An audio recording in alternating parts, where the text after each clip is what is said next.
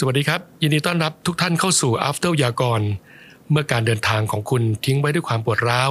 และร่องรอยแห่งคราบน้ำตา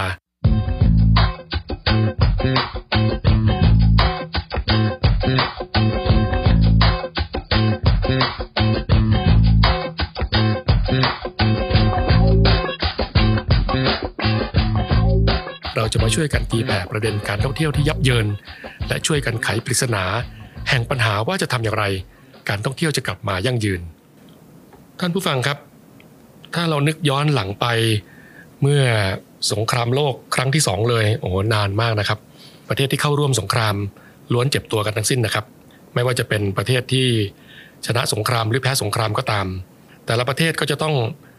อาศัยการร่วมแรงร่วมใจนะครับ จากประชาชนทุกฝ่ายเลยนะครับ ภาพของประเทศที่แพ้สงครามนะครับ เจอปรมาณูไปสองลูกเนี่ยนะครับย่อยยับเลย ก็คือญี่ปุ่น วันนี้เราจะเห็นญี่ปุ่นนะครับเป็นตัวอย่างที่ดีในเรื่องของความมีระเบียบวินัยความสะอาด การร่วมแรงร่วมใจการสมัครสมานสามัคคียอมเสียสละความสุขสบายส่วนตัว เพื่อประโยชน์ของส่วนรวม สร้างประเทศชาติให้กลับมายิ่งใหญ่อีกครั้งหนึ่ง ผมคิดว่าไม่ใช่ผมคนเดียวนะครับ แต่ว่าสังคมทั่วไปมีความเชื่อกันว่า พฤติกรรมในการขยันอดทน และมีวินัยของคนญี่ปุ่นนั้นเนี่ยนะครับ น่าจะมีมานานแล้วล่ะ สงครามโลกครั้งที่สองเนี่ยเป็นปัจจัยเร่งให้คนญี่ปุ่นเนี่ยเพิ่มระดับของความร่วมแรงร่วมใจ ก็มีความเข้มข้นมากขึ้นนะครับ เราจะเห็นว่าประเทศเขาเนี่ยเจริญก้าวหน้ามากเลยนะครับ แต่ว่ายังคงเรื่องของ culture เนี่ยนะครับวัฒนธรรมยังคงสตรองอยู่ เราจะเห็นสุภาพสตรีนักธุรกิจหญิงนะครับของญี่ปุ่นเนี่ยนะครับในช่วงของ working days นี่โอ้โหทำงานคล่องแคล่วมาก แต่พอเสาร์อาทิตย์แต่งชุดกิโมโนรินน้ำชา เอาวัฒนธรรมที่บรรพบุรุษเนี่ยแล้วก็ช่วยกันส่งเสริมรักษานะครับอย่างอย่างน่าชื่นชมมากทีเดียวนะครับ ผมเชื่อมั่นนะครับว่าพฤติกรรมอันดีงามดังกล่าวเนี่ยของญี่ปุ่นเนี่ยมันเหมือน DNA ครับที่ถูกถ่ายทอดลงไป ในกระบวนการผลิต การค้าการลงทุนการบริการทุกอย่างเลยนะครับ ที่ทำโดยคนญี่ปุ่นทำให้คนทั่วโลกมั่นใจได้ว่า มีคุณภาพเชื่อถือได้ หรือแม้กระทั่งคิดถึงเรื่องของการไปท่องเที่ยวที่ประเทศญี่ปุ่นนะครับ เราจะนึกถึงภาพของการได้รับบริการ ได้รับประสบการณ์ที่ดี มีความสุข มีความปลอดภัยสะอาดนะครับ ร่มรื่นไปหมดเลยนะครับ เห็นไหมครับว่าพฤติกรรมของคนในประเทศเนี่ย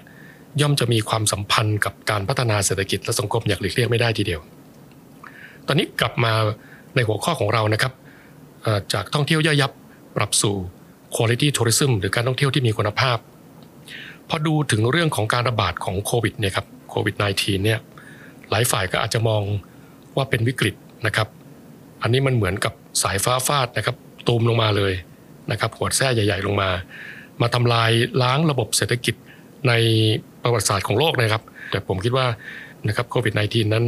น่าจะเป็นจุดเปลี่ยนแปลงหลายสิ่งหลายอย่างในระบบเศรษฐกิจและสังคมของโลกเลยทีเดียวนะครับอย่างในมิติเศรษฐกิจเนี่ยอันนี้เราเห็นกันโดยทั่วไปอยู่แล้วนะครับบริษัทห้างร้าน ร้านอาหารฟิตเนสร้านเสริมสวยร้านตัดผมผับบาร์ปิดหมดเลย คือห่วงโซ่ธุรกิจเนี่ยแทบจะหยุดเดินทั้งประเทศ ถ้าพูดถึงธุรกิจท่องเที่ยวนี่ไม่ต้องหวังเลยนะครับเราเห็นปรากฏการณ์นะครับมะกุเทศตกงานแหล่งท่องเที่ยวปิดยาว ยังรวมถึงโรงแรมร้านอาหารนะครับธุรกิจขนส่งเนี่ยนะครับโดยเฉพาะธุรกิจท่องเที่ยวที่เป็น SME เนี่ยจะลำบากกว่าเพื่อน ขนาดบริษัทใหญ่ๆนี่ยังปลดพนักงานกระนาวเลยนะครับ เพราะฉะนั้นเนี่ยธุรกิจท่องเที่ยวก็มีความเปราะบางเป็นทุนเดิมอยู่แล้วนะครับ จากปัจจัย 4 อย่างนะครับ ไม่ว่าจะเป็นปัจจัยเรื่องของภัยธรรมชาติ เรื่องประเด็นเรื่องความมั่นคง ประเด็นเรื่องของเศรษฐกิจตกต่ำอันนี้ชัดเจนแน่นอนนะครับ คนไม่มีกำลังจับจ่ายใช้สอย ก็ไม่อยากเดินทางท่องเที่ยวนะครับ แล้วก็อีกปัจจัยหนึ่งนะครับ ซึ่งก็เกิดขึ้นหลังๆนี้เองก็คือ เรื่องของโรคระบาดนะครับ เรื่องประเด็นเรื่องสุขภาพ อันนี้เป็นเรื่องสำคัญมากนะครับ มิติทางเศรษฐกิจซึ่งกระทบต่อภาคเอกชน อย่างแน่นอนในภาครัฐบาล ต้องหาเม็ดเงินมาเติมลงในระบบเศรษฐกิจนะครับ ผ่านกลไกที่เรียกว่า เครื่องมือทางการคลังนะครับ ไม่ว่าจะเป็นเรื่องของการยกเว้นหรือ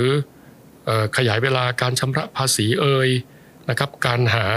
เงินกู้มาซ่อมสร้างระบบเศรษฐกิจให้ฟื้นคืนมาให้เร็วที่สุด ในมิติทางสังคมเนี่ยมันทำให้ผู้คนต้องมีการปรับเปลี่ยนพฤติกรรมกันอย่างมากนะครับ ไม่ว่าจะเป็น เรื่อง social distancing ซึ่งหลายๆคนก็บอกว่าจริงๆ น่าจะเรียกว่า physical distancing เนี่ยนะครับ เพื่อความปลอดภัยนะครับนะทำไมจะต้องมีการระมัดระวังนะครับ ซึ่งกันและกันต่างๆ เหล่านี้โควิดนี่ก็ทำให้รู้ว่าเวลา work from home แล้วเนี่ยบางฟังก์ชันนั้นไม่จำเป็นต้องมีก็ได้ และบางฟังก์ชันนั้นจำเป็นต้องรักษาไว้ แล้วต้องเติมคนด้วยซ้ำไป ต่างๆ เหล่านี้ผมคิดว่ามันเป็นปรากฏการณ์ใหม่ที่น่าสนใจทีเดียวนะครับ เพราะฉะนั้นเนี่ยที่เราเรียกกันว่า ชีวิตใหม่วิถีปกติใหม่หรือ new normal เนี่ยนะครับ ตอนนี้เรื่องของพฤติกรรมทางสังคมเนี่ยเราเริ่มเคยชินแล้วนะครับ ไม่ว่าจะเป็นเรื่องของการเช็คอินเช็คเอาท์ผ่านไทยชนะนะครับ ก่อนเข้าใช้บริการในห้าง ในร้านอาหารในร้านค้าสะดวกซื้อ พวกโรงแรมสถานที่ท่องเที่ยวเนี่ยนะครับ ซึ่งแน่นอนครับการยอมรับที่จะปฏิบัติตามกฎเกณฑ์เงื่อนไขต่างๆ ท้ายที่สุดเนี่ยเป็นประโยชน์ส่วนตัวแล้วก็ประโยชน์ส่วนรวมด้วยนะครับ ก็คือเป็นการการันตีความปลอดภัยของตัวเอง แล้วก็ครอบครัวรวมถึงความปลอดภัยของสังคมส่วนรวมด้วยนะครับ ท่านผู้ฟังครับ การท่องเที่ยวย่อยยับขยับสู่การท่องเที่ยวคุณภาพที่เรียกว่า quality tourism เนี่ยครับ การจะปรับเปลี่ยนอะไรต่างๆ ที่มันแบบหน้ามือเป็นหลังมือต่างๆ เหล่านี้เนี่ยมันต้องอาศัยปรากฏการณ์ที่ค่อนข้างจะรุนแรงครับเข้ามาอย่างนี้เนี่ยมันถึงจะทำให้ให้เกิดการหันมามองร่วมกันนะครับ ว่าเกิดปรากฏการณ์อย่างนี้ เราจะเดินหน้าต่อไปอย่างไรนะครับควรจะต้องมามองกันใน 3-4 ปัจจัยด้วยกัน ปัจจัยแรกน่าจะเริ่มจากการมองที่ตัวนักท่องเที่ยวเป็นคุณภาพ ไม่ได้เน้นที่ปริมาณแล้วนะครับ จะเป็นนักท่องเที่ยวที่มีความรับผิดชอบครับ บอกนักท่องเที่ยวที่มีความรับผิดชอบเนี่ยนี่ก็จะเป็นคำใหญ่มากเลยนะครับ จริงๆแล้วเนี่ยมันครอบคลุมหลายมิติครับ ในมิติเรื่องเศรษฐกิจก็คือ แสดงความรับผิดชอบที่จะใช้จ่ายเงินเพื่อช่วยเหลือเศรษฐกิจของแหล่งท่องเที่ยว เป็นนักท่องเที่ยวที่มีกำลังซื้อสูงนะครับ อยากจะใช้จ่ายคุ้มค่าแล้วก็เกิดประโยชน์สูงสุดนักท่องเที่ยวเหล่านี้นะครับก็ต้องการได้รับการบริการและความประทับใจที่สูงชุดด้วยเช่นกันนะครับ เรื่องการเดินทางท่องเที่ยวจะเป็นเรื่องที่ค่อนข้างฟุ่มเฟือยอีกละนะครับแต่อย่างที่กล่าวไปนะครับ นักท่องเที่ยวคุณภาพเนี่ยไม่ใช่จำกัดนิยามอยู่เพียงนักท่องเที่ยวที่จะจ่ายสูง พอมองมิติทางสังคมเนี่ยเขาสนใจเรื่องราวของวัฒนธรรม วิถีชีวิตประเพณีของคนพื้นถิ่นด้วยนะครับยินดีที่จะเรียนรู้เรื่องราวของแหล่งท่องเที่ยว แล้วก็เมื่อเกิดความประทับใจก็จะเกิดการแชร์นำไปบอกต่อนะครับเมื่อกี้มิติทางเศรษฐกิจทางสังคมแล้วนะครับ ในมิติเรื่องสิ่งแวดล้อมเนี่ย พวกนี้เนี่ยก่อนจะเดินทางเนี่ยเขาจะทำกันบ้านเลยนะจะหาข้อมูลมาก่อนเลยว่า สถานที่ท่องเที่ยวที่พักนะครับ จุดต่างๆ ที่ตัวเองจะต้องแวะเยี่ยมชมเนี่ยนะครับ ให้ความสำคัญกับการเป็นมิตรต่อสิ่งแวดล้อมเพียงใด ไม่ว่าจะเป็นเรื่องของการได้รับรางวัล ด้านการรักษาสิ่งแวดล้อมนะครับมีแคมเปญการรณรงค์เรื่องสิ่งแวดล้อมของโรงแรมอย่างเงี้ยนะครับ หรือแม้กระทั่งเรื่องราวที่ตั้งใจทำเพื่อสิ่งแวดล้อมที่ใส่ไว้ในเว็บไซต์ แล้วก็เคยมีรายงานวิจัยหลายชิ้นนะครับ สรุปตรงกันว่า นักท่องเที่ยวเหล่านี้เนี่ยยินดีที่จะจ่ายแพงกว่าราคาท้องตลาดด้วยซ้ำไป นักท่องเที่ยวพวกนี้เขาจะมีสัญชาตญาณที่ไวนะครับน่าสนใจมากเขาจะรู้ทันทีว่าที่ไหนทำเรื่องสิ่งแวดล้อมแบบจริงใจ อันนี้ก็คือฝากทางด้านดีมานของอุตสาหกรรมท่องเที่ยวนะครับที่จะเปลี่ยนไป ตอนนี้มามองทางด้านของสป라이ไซ d e บ้างนะครับเรื่องราวของการบริการที่มีคุณภาพนะครับแหล่งท่องเที่ยวที่มีคุณภาพ แล้วก็ระบบนิเวศที่มีคุณภาพนะครับ ถ้าเกิดพูดถึงเรื่องของการบริการที่มีคุณภาพ อันนี้เราจะพูดถึงเรื่องของทุกจุดเลยครับ ด่านแรกเลยนะครับ ที่จะสร้างความประทับใจ และส่งมอบประสบการณ์ที่ที่ดีนะครับ ที่ทำให้เกิดความประทับใจต่อผู้มาเยือน มันจะต้องเริ่มจากบนเครื่องบินแล้วนะครับ การบริการของลูกเรือนะครับ ซึ่งซึ่งเป็น frontline ยิ่งถ้าเกิดเดินทางโดยสายการบินของประเทศปลายทางเนี่ยถือว่าเป็นการส่งมอบประสบการณ์ในการท่องเที่ยว นะครับตั้งแต่ point แรก ๆ เลยนะครับเป็น touchpoint แรกๆจนกระทั่งมาถึงตม.นะครับออกมาที่สนามบินเนี่ยก็จะต้องเจอแท็กซี่นะครับหรือจะเป็นรถเช่าต่างๆ ก็ตาม ไปเช็คอินที่สนามที่โรงแรมนะครับทานอาหารไปแหล่งท่องเที่ยวต่างๆ เหล่านี้เนี่ยศาสตร์ของการเรียนรู้เกี่ยวกับเรื่องของ hospitality management นะครับ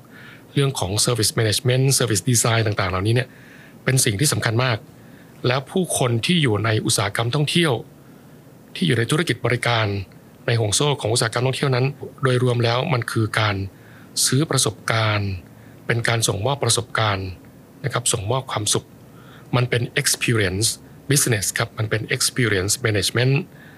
ให้กับลูกค้า ซึ่งในที่นี้ก็คือนักท่องเที่ยวนะครับ เพราะฉะนั้นทุกจุดเนี่ยจะต้องมีความเข้าใจในการที่จะต้องดีลกับนักท่องเที่ยว เพราะฉะนั้นเนี่ยเรื่องของ การบริการที่ดีเนี่ยมันเป็นสิ่งที่จะต้องมาจาก inner นะครับ มันไม่ใช่มาจากเรื่องของกฎระเบียบ ที่บังคับให้พนักงานบุคลากรจะต้องส่งมอบให้กับนักท่องเที่ยว แล้วก็ใช้เรื่องราวของความเป็นไทยนี่แหละครับ ในการเป็นเจ้าบ้านที่ดี ในการให้บริการนักท่องเที่ยวนะครับ เดี๋ยวนี้ยิ่งเฉพาะโซเชียลมีเดียมีบทบาทมาก มันจะมีผลกระทบต่อทั้งองค์กร ต่อทั้งประเทศชาติเลยนะครับ แล้วก็เดี๋ยวนี้โซเชียลมีเดียก็ไปเร็วมาก ทุกท่านก็ทราบดี แค่นักท่องเที่ยวคนเดียวไม่พอใจเรื่องไหนก็ตามนะครับโพสต์ลงปุ๊บเนี่ยให้กี่ดาวกับแหล่งท่องเที่ยวนั้น กับจุดบริการนั้น พอมีคนหนึ่งเริ่มปุ๊บคนอื่นๆก็อาจจะตามมาได้นะครับในวงกว้างอย่างรวดเร็วมากนักท่องเที่ยวเนี่ยผมว่าส่วนใหญ่ 99 เรียกว่าอาจจะจุด 99%ด้วยซ้ำไปนะครับเข้ามาเนี่ยก็พร้อมที่จะยินดีปฏิบัติตามกฎระเบียบเงื่อนไขต่างๆนะครับที่ จุดหมายปลายทางมีการกำหนดไว้นะครับ จะมีส่วนน้อยมากครับ ที่จะฝืนกฎระเบียบต่างๆนะครับ พอเราเห็นว่านักท่องเที่ยวต่อจากนี้ไปที่จะมาเที่ยวเนี่ยเป็นนักท่องเที่ยวมีที่มีคุณภาพแล้วนะครับ เราก็ต้องเป็นผู้ให้บริการที่มีคุณภาพด้วยแล้วผมคิดว่า ผู้ประกอบการหรือตัวละครทั้งหมดที่อยู่ในอุตสาหกรรมท่องเที่ยวก็พร้อมนะครับ ที่จะปรับตัวเองให้เป็นผู้ให้บริการที่มีคุณภาพนะครับ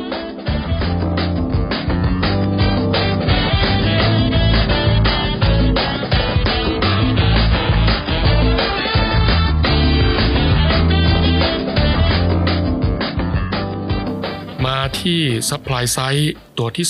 2 ซึ่งเป็นตัวที่ 3 ของปัจจัย 4 ปัจจัยเนี่ยนะครับ ที่ผมเกินไว้ ก็คือแหล่งท่องเที่ยวที่มีคุณภาพครับ ถ้าเกิดเป็นแหล่งท่องเที่ยวนะครับที่มีการมาเยี่ยมเยือนของผู้คนจำนวนมาก ไม่ว่าจะเป็นอุทยานแห่งชาติชายหาด เป็นพื้นที่เปิดเป็น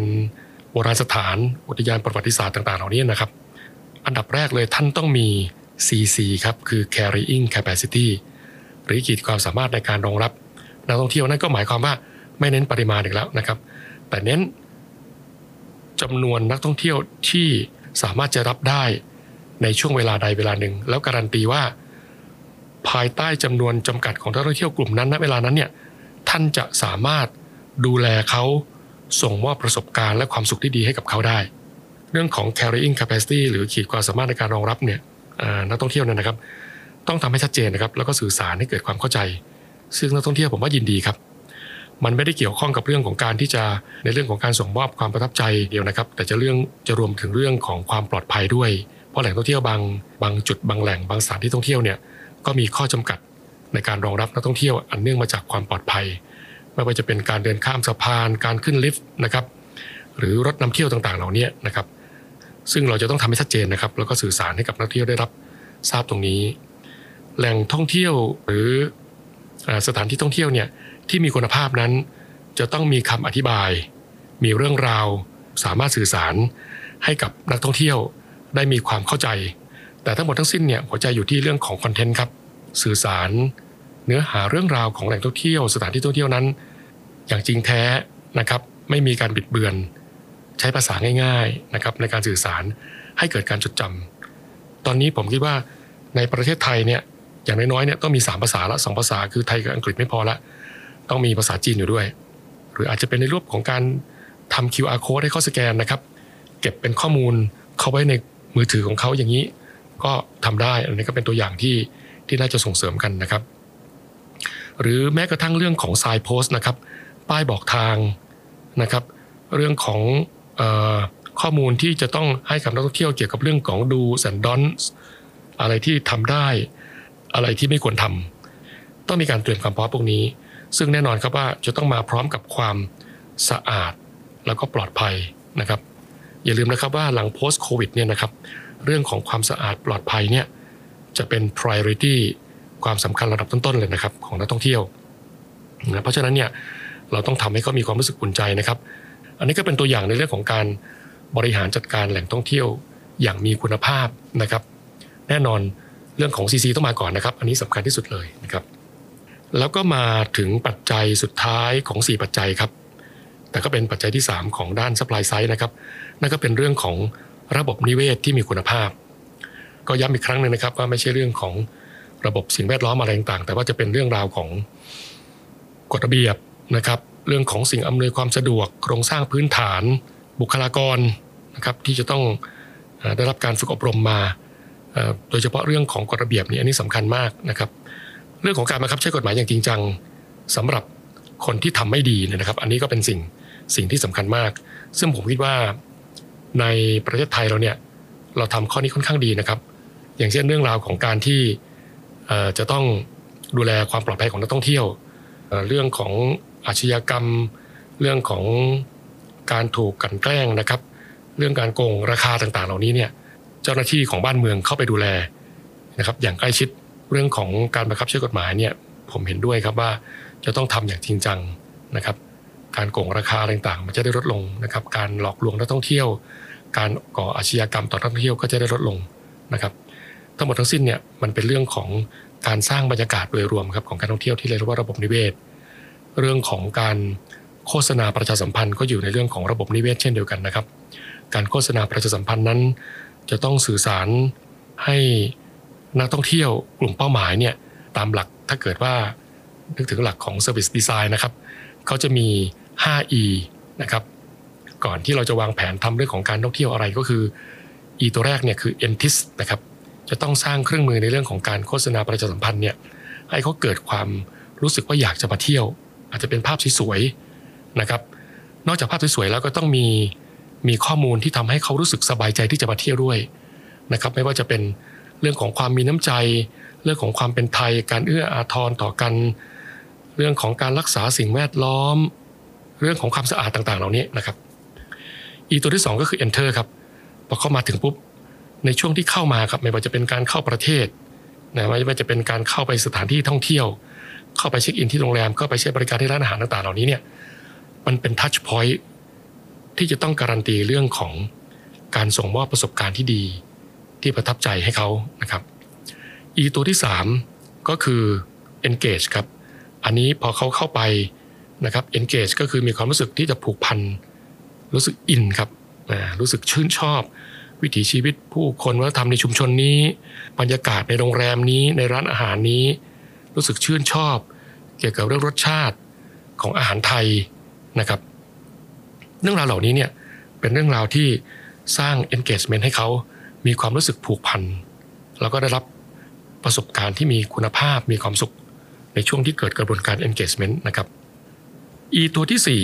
4 ตัวนี้เป็น exit นะครับ ก็คือออกจากจุดท่องเที่ยวสถานที่ท่องเที่ยว ออกจากจุดการให้บริการแต่ละจุด ก็คือพ้นจาก touch point มาแล้วเนี่ยนะครับ ตรงนั้นแล้วเนี่ยเขามีความรู้สึกว่า